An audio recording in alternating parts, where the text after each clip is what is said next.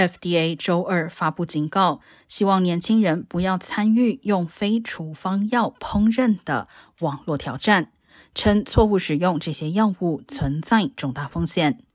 今年年初，这类挑战在 TikTok 等社交媒体上开始流行，用户们发布使用感冒糖浆 Nyquil 腌制鸡肉并烹煮食用的视频。